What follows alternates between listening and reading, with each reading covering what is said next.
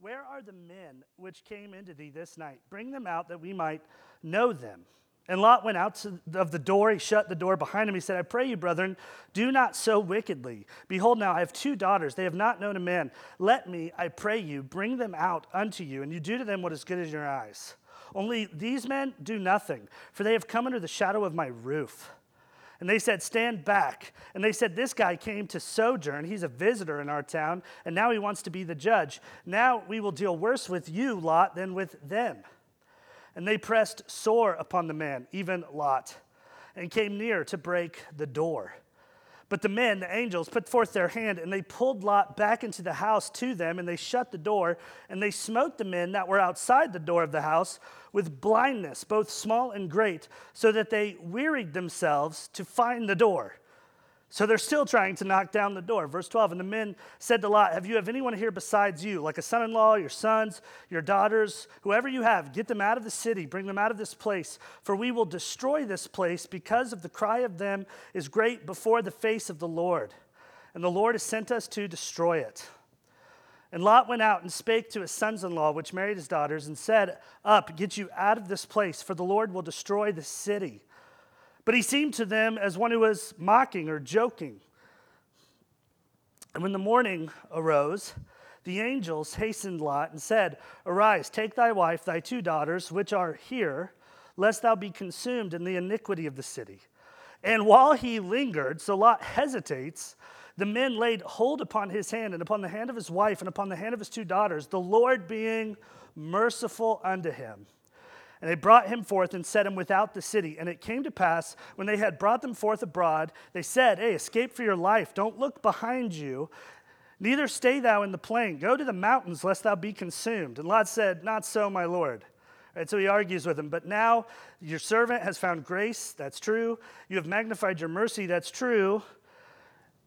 You've saved my life, but I don't want to escape to the mountain. I cannot escape to the mountain unless some evil take me and I die. Behold, now there's a city near to flee to. It's a little one. Let me escape there.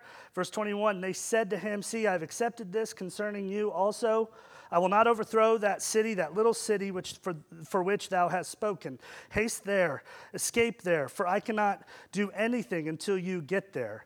Therefore, the name of the city was called Zoar. The sun was risen on the earth when Lot entered into Zoar. Then the Lord rained upon Sodom and Gomorrah brimstone and fire from the Lord out of heaven. And he overthrew those cities and all the plain and all the inhabitants of the cities which grew upon the ground.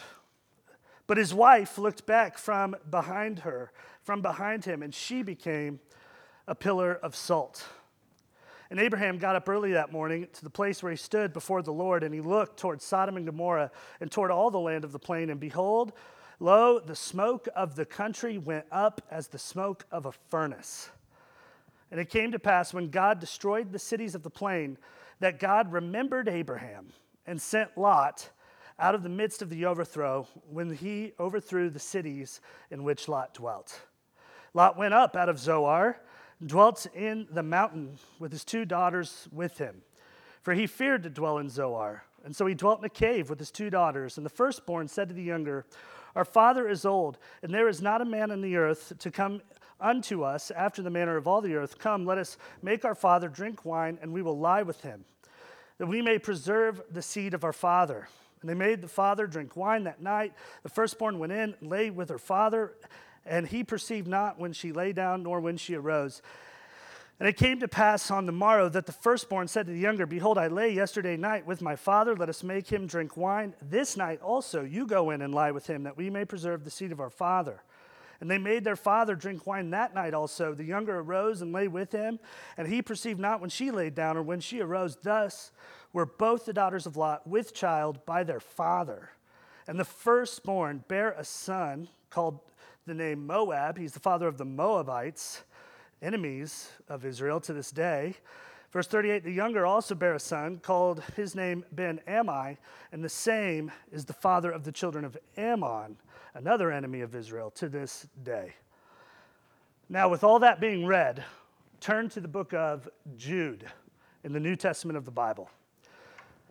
We're going line by line, verse by verse through the book of Genesis. And part of the reason we do this is so that we have to hit all the topics and do all the teaching that the Bible gives us to do. The reason we do that is so that we don't just stick with the comfortable parts of the Bible, the parts we love to preach on, like encouragement, answers to prayer. I'd pretty much rather preach on anything than this text. This is not a text we naturally gravitate to. This is not the text I think of when I'm asked to speak at a youth retreat or a pastor's gathering or something like that. This is simply a tough story. But it is God's word for us today. As I read through the story several times this week, I tried to find a way to preach it all in one sermon, but the truth is, there is just no way, unless you guys want to stay till midnight, which I'm sure you don't. There's just so much in this text. In fact, I tried to get it down to just the main points, but there are so many verses in this text that each make a main point. So I actually had to begin looking for the main points of the main points. And I found those in the New Testament of the Bible. The story of Sodom and Gomorrah is referenced about nine t- times in the New Testament. A few of those times really help us see the main point the main point of the story. So you could thank the New Testament writers for this sermon outline or blame them, depending on how this goes. We'll start with Jude. Jude is only one chapter, so look at verse 7. And Jude will tell us that this story, the story of Sodom and Gomorrah, serves as a foreshadowing, an example of hell. Even Sodom and Gomorrah, the cities about them, in like manner, giving themselves over to fornication, going after strange flesh, are set forth as an example, suffering the vengeance of eternal fire. So the Bible is clear there is a heaven and there is a hell. Now, the scriptures invite us, implore us, beg us to go to the former rather than the latter. We are invited to heaven. Jesus said, I go to prepare a place for you. In my Father's house, there's many rooms. One's got your name on it. Come dwell with me, that where I am, you might be also. All who would repent and believe on Jesus will be ushered into the kingdom of Jesus for eternal life in heaven. However, Jesus said that if we do not repent, we do receive the latter. We do receive hell, the very thing Jesus died to save us from. Now, I tell you this soberly soberly. I know some of you grew up in denominations where you went to church camp and they talked about hell the same way we do haunted houses and they freaked you out and they got you down an aisle and it was emotional and it was scary and it was all these things. I understand you've heard about this topic in some insobriety in the past, but I am telling you soberly about this. There is a huge part of me that does not even want to talk about this, but I follow Jesus. And Jesus talked about this. Jesus actually taught about hell twice as much as he did heaven. So if we follow Jesus, we believe in hell. If we follow Jesus, we warn others about hell as he did. If we follow Jesus, we try to save as many people from hell as we can, for that is what he spent his life, his death, his resurrection doing. But soberly before you, I say, this is a reality. Jesus himself said, If you do not repent, you will all likewise perish. Whoever believes will not perish, they will have everlasting life. However, if you will not believe, you are condemned already, for you have not believed in the only Son of God. And if you will not repent, Jesus said, you'll be cast into darkness where there will be weeping and gnashing of teeth, a place prepared for the devil and his angels. That's what happens to the non repentant. And Sodom and Gomorrah is a picture for us of unrepentance. Jude 1 7, it says that they gave themselves over, very key phrase, to fornication and to strange flesh, sexual sin. This is the language of unrepentance. So I want to be careful here. We all struggle with sexual sin. We all struggle with all kinds of sexual sin. If you're here and you are struggling with some of the sins of Sodom and Gomorrah, homosexuality, same sex attraction, all that, you are welcome here to struggle with us. We will struggle with you till, the, till, till, till we go to heaven. These are not strugglers. These are not seekers in Sodom and Gomorrah. These are not people hoping to repent and to change and to believe and to look for the one who can change the heart and make it new. These are people who have seen God, for he rescued them from the enemy in chapter 14. He sent Abraham on a miracle journey to beat four kings that had basically taken Sodom and Gomorrah captive. So they have seen the power of God. They emphatically have said, No, thank you, and have given themselves over to do whatever sin they want. That's who we're talking about this morning. The unrepentant. Jesus loves those who will seek. He said, Seek, you'll find, knock, it'll be opened.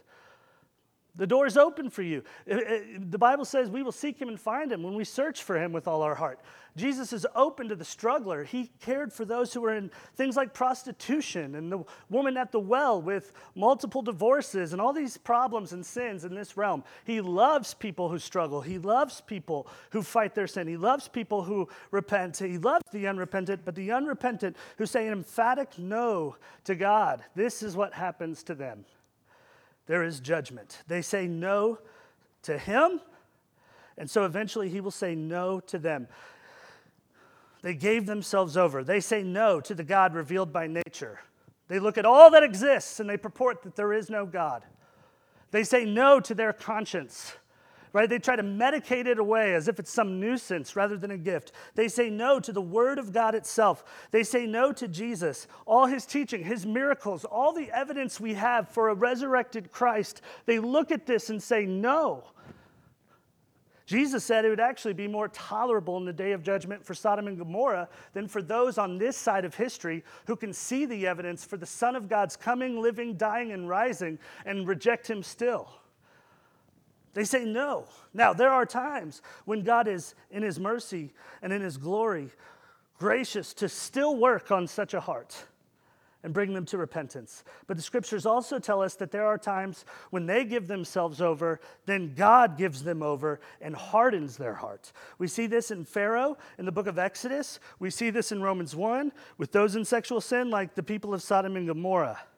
God gives them over due to their unrepentance. And what happens when God hardens a heart? Two things. In this life, they have a spiritual judgment spiritual judgment given over. The idea is now nature and conscience and the word and Jesus' stories and miracles will no longer work on the heart. It will no longer point them in the right direction. They will be like the men of the days of Noah who were only able to do evil. They will corrupt themselves and everything they touch. They perhaps will become demonically possessed or oppressed in an extreme way to where they will just live a life only of sin. They will be given over and their heart will be hardened in this life, and that will prepare them for a judgment to come in the next life, a physical judgment. And this is what Sodom and Gomorrah foreshadows that they will be judged by God at a great white throne, and all they did, all their sin will be examined, and they will be judged according to their works, and it will be double checked to see whether or not they believed and repented, their names will be checked for the, in the book of life. And if their name, if your name, if my name is not found written in the book of life, we will be cast into the lake of fire and brimstone, which is the second death. What Jude is saying is at Sodom and Gomorrah, fire and brimstone came down from heaven as a picture of what we will go down into if we do not repent. So I beg you, repent and believe in Jesus. For there is a judgment. Sodom and Gomorrah is a reminder for all of history of this fact. I mean, it's one of the most referenced places in biblical history, and yet it has not been on any map since this day. Its absence from the map is forever to remind us of the absence of repentance and thus the absence of salvation for all who will not repent and receive grace. Josephus, a historian writing around the same time that Jesus lived, he knew where the Sodom and Gomorrah ruins were. They were in eerie silence on the map. This day and age, it's a little harder to find the exact ruins, perhaps, of Sodom and Gomorrah, since it's been another 2,000 years. But if you research it, you will find that to this very day, very day, 2021, south of the Dead Sea, on the terrain, there are balls of sulfur on the ground periodically also known as brimstone. And all the terrain has calcium sulfate dusted across it, which is what limestone turns into when it's caught on fire. That's the thing they would have used to build their houses and buildings. Why is it all calcium sulfate? There's no volcano around there at all. Perhaps it came down from heaven, a fire from on high rather than a fire from the ground. Due to this, archaeologists, as recently as 2020, on certain digs, believe that they have found the ruins of Sodom and Gomorrah again, clearly destroyed by catastrophic events. And if that's indeed what they found, here's the idea that Jude is telling us that sulfur, that calcium sulfate, is dusted across that ground forever to remind us of the judgment to come for those who will not repent. That's very heavy. And all I can say is, correct. That's the point of the story. It's supposed to be heavy. Sin is heavy, its consequences are heavy. That's the point. That's why Jesus died on a cross, because he loves us. That's why he had to carry a heavy cross. That's why he rose again and ascended to be our king. This is why he came from heaven to earth. It was to deliver us from something this heavy. Jesus wants us to know the heaviness of this. He was the one who even said, If your right hand offends you, cut it off, for it's better to go into eternal life maimed than to be whole and cast into the fires of hell. This is Jesus who said that. So, this text, Genesis 19, serves us in two ways. One, it helps us see how heavy our sin is, so we repent and turn to Jesus, who took all the fire and brimstone for us on the cross. Whatever came down on Sodom and Gomorrah is almost nothing compared to the wrath that came down on Jesus. And the wrath that came down on Jesus while he hung on the cross was all for you. It helps us to turn. It helps us to repent. It teaches us the heaviness and the seriousness of our sin that we might find grace and be redeemed from all of it so that we don't have to worry and are free from fear of life after death. And it also assures us that in the end, there will be perfect justice. Turn to Luke 17. Luke 17. This story assures us of God's justice when we can't see it. Sometimes we're faced with some really hard questions. And one of those questions is why does God allow evil? Or why doesn't He stop evil? God, where are you? Now, it's also a good question to ponder why don't we stop evil? How do we stop evil? Through sharing our faith in the good news that changes hearts Jesus' death, resurrection, Holy Spirit, grace. We change, we can stop evil through our outreach. I mean, at times we act like hell's not even real. Though the church is supposed to be charging the gates of hell, because the gates of hell cannot prevail. As heavy as they are, the cross we beat down those gates with is much heavier. It'll never prevail. I often wonder how different we would be if we could just see or hear hell for like one second. I mean, there's a story of a guy who did that the rich man and Lazarus. The rich man became like the best evangelist on the planet once he experienced hell. He said, Send Lazarus back to my brothers, tell them to repent. We should see to it that we're trying to stop evil through preaching the good news, because if we preach the good news, some, many will repent and be saved, because God is so good. Sodom and Gomorrah, these people, they abuse people. They'll abuse anyone who comes into town, even these two men, in the worst possible ways. And you're sitting there going, God, why don't you stop that? God, aren't you going to do anything about that?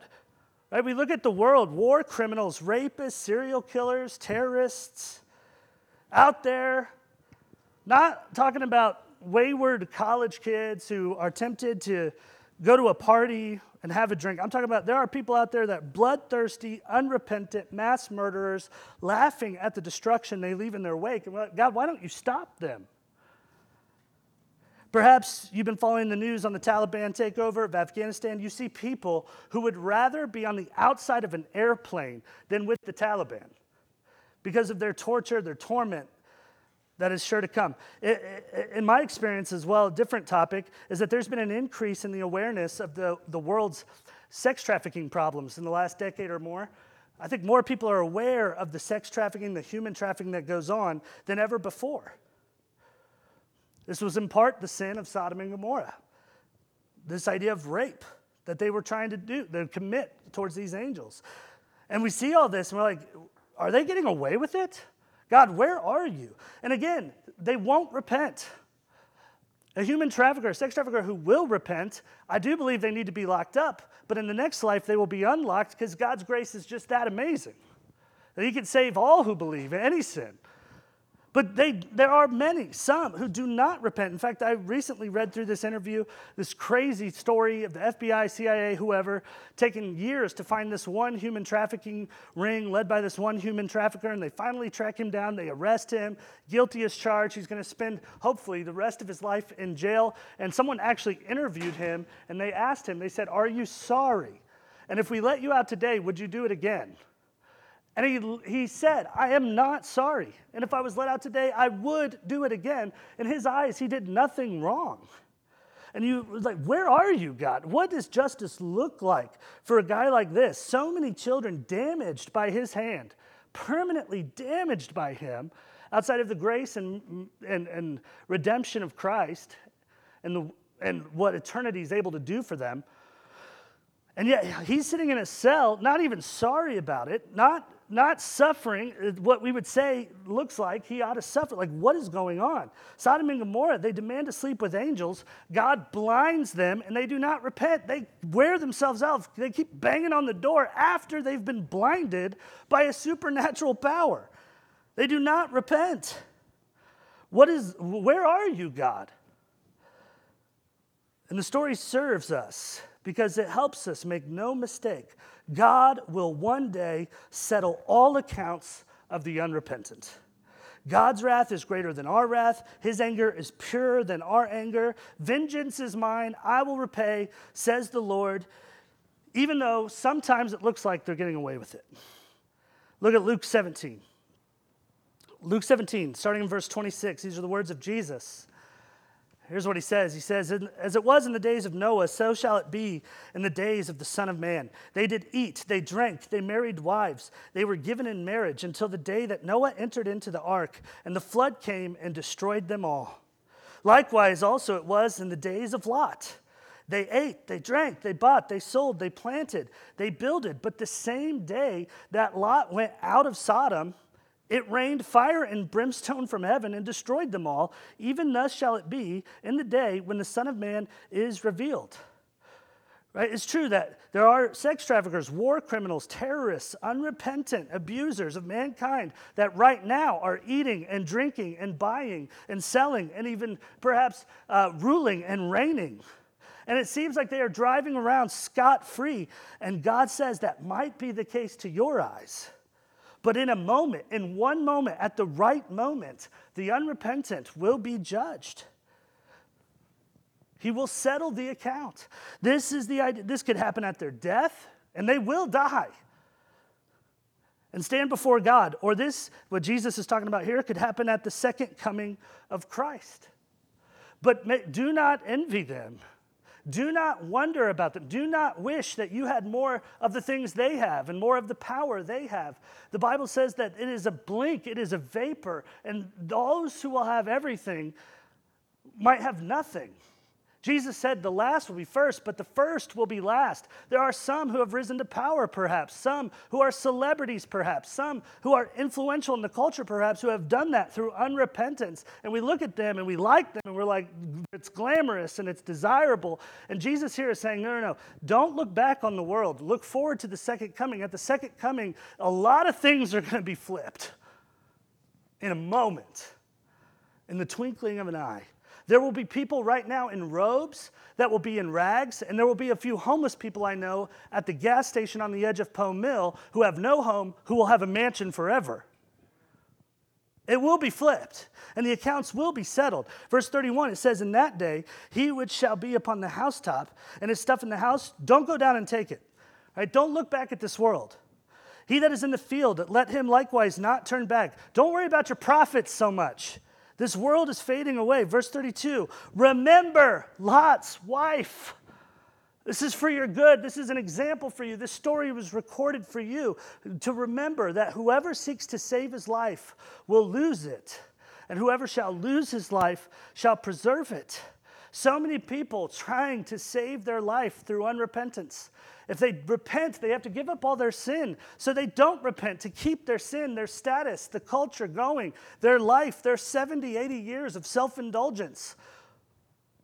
And yet, in the end, they lose it all. And there are some of you here who you fight sin tooth and nail, day in, day out. It is your constant bother. It is your constant burden. It is your constant temptation. You fall over and over again, and you hate it, hate it, hate it. And yet one day, that will be the proof of your great release from all tyranny and from all sin and from Satan's attacks. And it will all be over like a bad dream you struggle to remember, and you will live outside of the flesh forever in a glorified body that cannot be tempted, for nothing that defiles will enter therein. It'll all be flipped at the second coming.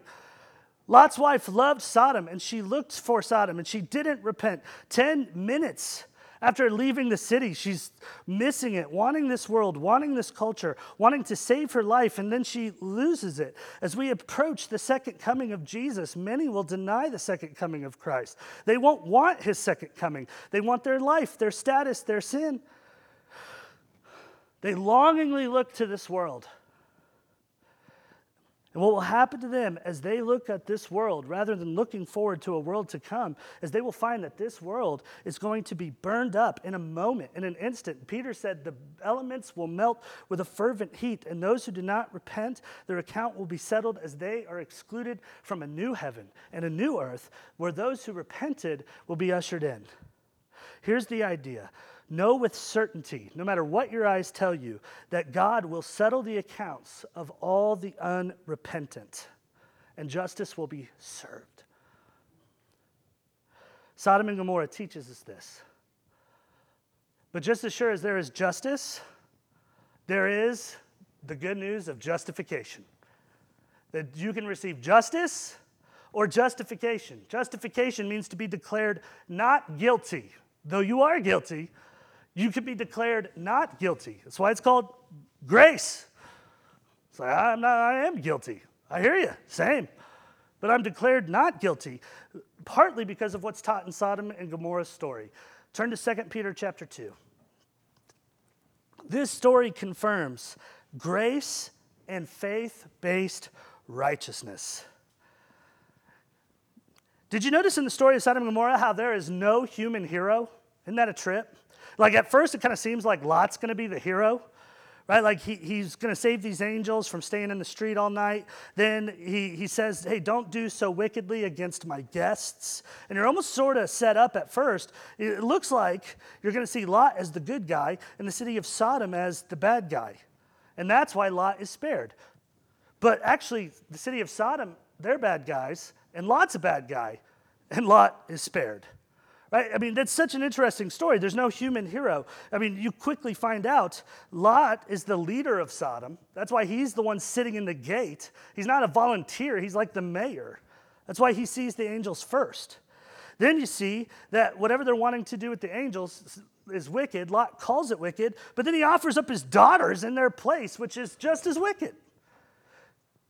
And when it's time to go, he hesitates. He lingers to the point where the angels literally have to grab his hand and rescue him, drag him and his family out of the city. When he does get out of the city, drunkenness and incest are part of his life. So, why on earth is this dude spared and the rest destroyed? Like, what is the difference? And the difference comes down to grace. Grace. Simply put, Lot is receiving grace. Grace is unmerited favor, and it is due to his connection to God's covenant with Abraham, which was the ruling authority on earth at the time. There was nothing about Lot that spared him. There was nothing about his works that spared him. The Bible is very plainly telling us in Genesis 19 that Lot is not saved because he's better than the rest of the Sodomites. He's saved by grace. Genesis 19, 16. And while Lot lingered, the men laid hold upon his hand. And the Lord, being merciful to him, brought him forth out of the city. Genesis 19, 29, it came to pass when God destroyed the cities of the plain that God remembered Abraham and sent Lot out of the midst of the overthrow. Right? So Lot is rescued not by his works, but by grace. The hero of the story is not Lot, it is the Lord. And the hero of your story is not you, it is Jesus Christ and his grace. The myth is that good people go to heaven and bad people go to hell. Not true. Bad people go to hell, bad people go to heaven. The difference between them is those who would receive grace. We are going to heaven. I'm going to heaven, but it is not because I am better than you. I might be worse than you, but Jesus died for my sin, and I am freed from it and all its destruction. You say, are Christians better than everybody else? No, but we are better off. Are Christians better than everybody else? No. But we have some better news that you can receive grace. The point of Sodom and Gomorrah is not to go out necessarily and be a great person who God likes. You're not a great person. God likes you anyway. It's called grace. He's being saved by grace. The Lord is the hero of the story. He is helping, he is concerned, he is merciful to Lot just because of the grace that is given to Lot, being connected to Abraham's covenant. As you escape judgment, it will not be because you deserve less judgment. It'll be because God remembers Jesus instead of Abraham at this point in history he remembers the nails in his hands. He remembers the spear in his side, the crown of thorns on his skull, the three days he spent in the tomb. He remembers his resurrection and that you repented and came under that covenant. This is called the new covenant. And man, is it good news. And under that covenant, you are spared because of what Jesus did not because of what you did or what you do. Lot is this perfect picture of being saved by grace. Lot is rescued not by his works, but by grace. Lot is not rescued by his works, but by faith. Now, here's something you may want to be sitting down for. But it turns out this whole time that Lot is a believer. I know. Uh, if I didn't have a chapter and verse, I would have laughed at this too. Like, what? That's not a believer, right? We, I'll tell you this, our church is a pretty chill church overall. It may not seem like it today, but we're in Genesis 19, so. But our church is pretty chill church, right? We would, we would church discipline Lot. Like, he couldn't even have a donut, okay? like, Lot, we love you. We'll counsel you. We'll pray for you. But it's probably better if you leave. I'm just in all seriousness, we love everyone, no matter what their sin is. I'm just kidding. But Lot, obviously, in the story, is kind of messed up. But believe it or not, this messed up dude believes something, and it counts to him as righteousness. Could any human make this up? This is all from God, it's inspired by God. I mean, He's a backslidden believer. He's a believer that has very little to show for his belief. He, he's a believer who is a perpetual prodigal yet he's indeed a believer. I don't know if he got saved in chapter 12 when he saw the plagues come down on Pharaoh on Abraham's behalf, chapter 14 when Abraham did that rescue thing and rescued the people of Sodom and Gomorrah from the four kings from the east. At some point, it appears Lot actually believed in the God of Abraham and in the covenant that God had made with Abraham. Now, you might be wondering, well, where's his fruit? Jesus said, believers will have fruit. You might be wondering, where are his works? Jesus said, uh, James said, rather, that faith without works is dead. Here's where they are. This is all he had. This is all he had. But here's his fruit 2 Peter 2, 6 through 8. 2 Peter 2, 6 through 8. In turning the cities of Sodom and Gomorrah into ashes, he condemned them with an overthrow, making them an example to those who after should live ungodly. Right? We covered that. Now look at this. He delivered just Lot, vexed with the filthy conversation or lifestyle of the wicked. For that righteous man, Lot, dwelling among them and seeing and hearing, vexed his righteous soul from day to day with their unlawful deeds. So here's the crazy thing the only real difference between the men of Sodom and Lot was their heart. That's it. The men of Sodom felt no regret, no remorse, no repentance in their hearts over their lifestyle. None. Lot lived almost the exact same lifestyle. But according to the scriptures here, he was vexed. He knew it was wrong. Somewhere deep down, he regretted his lifestyle. He, though he, he, he continued in it, it really seems that at some point he was sorry. Now, like we said, the point of the story is not to be like Lot. The scriptures are filled with calls to have a greater faith than Lot's faith. Right? The point of the story is not to be like Lot, but the point of the story is this that those who are spared from judgment and hell are not spared because of themselves, their works, even the works their faith leads them to, or because they're better than anybody else. They are spared by grace and faith, even if sometimes the only evidence of that faith is being able to acknowledge their sinfulness and feel vexed over it. Even if the only fruit you have of your faith is regretting sin and calling it sin. Even if sometimes the only work you have to point to is your own remorse over your sin. Even if the only good work you do is feeling sorry for your bad works. If it's a faith in Jesus, it will justify us and it will be counted to us as righteousness meaning it'll be counted as if we never did the sins we remorse for. It'll be counted as if we only did what was good. And if we only fed the poor, and as if we only healed the blind, and if we only fed the 5,000, if we only hung out with the widows and the orphans, it'll be counted to us as if we did all the things Jesus did. You're like, I didn't do half of those things. It's called grace and it is counted to you as righteousness if you will only believe. Here's part of the point of Lot's rescue salvation really isn't about your goodness, it is about God's goodness. It really isn't about your work, it is about Jesus' work on the cross. Ephesians 2 8 and 9.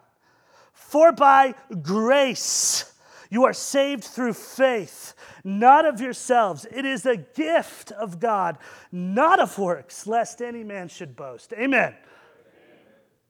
It is a salvation so free and so generous and so effective and so accessible, even a guy like Lot could experience it.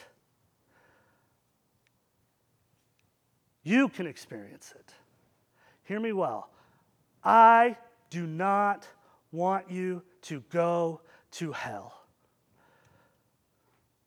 And much more, Jesus of Nazareth doesn't want you to go to hell.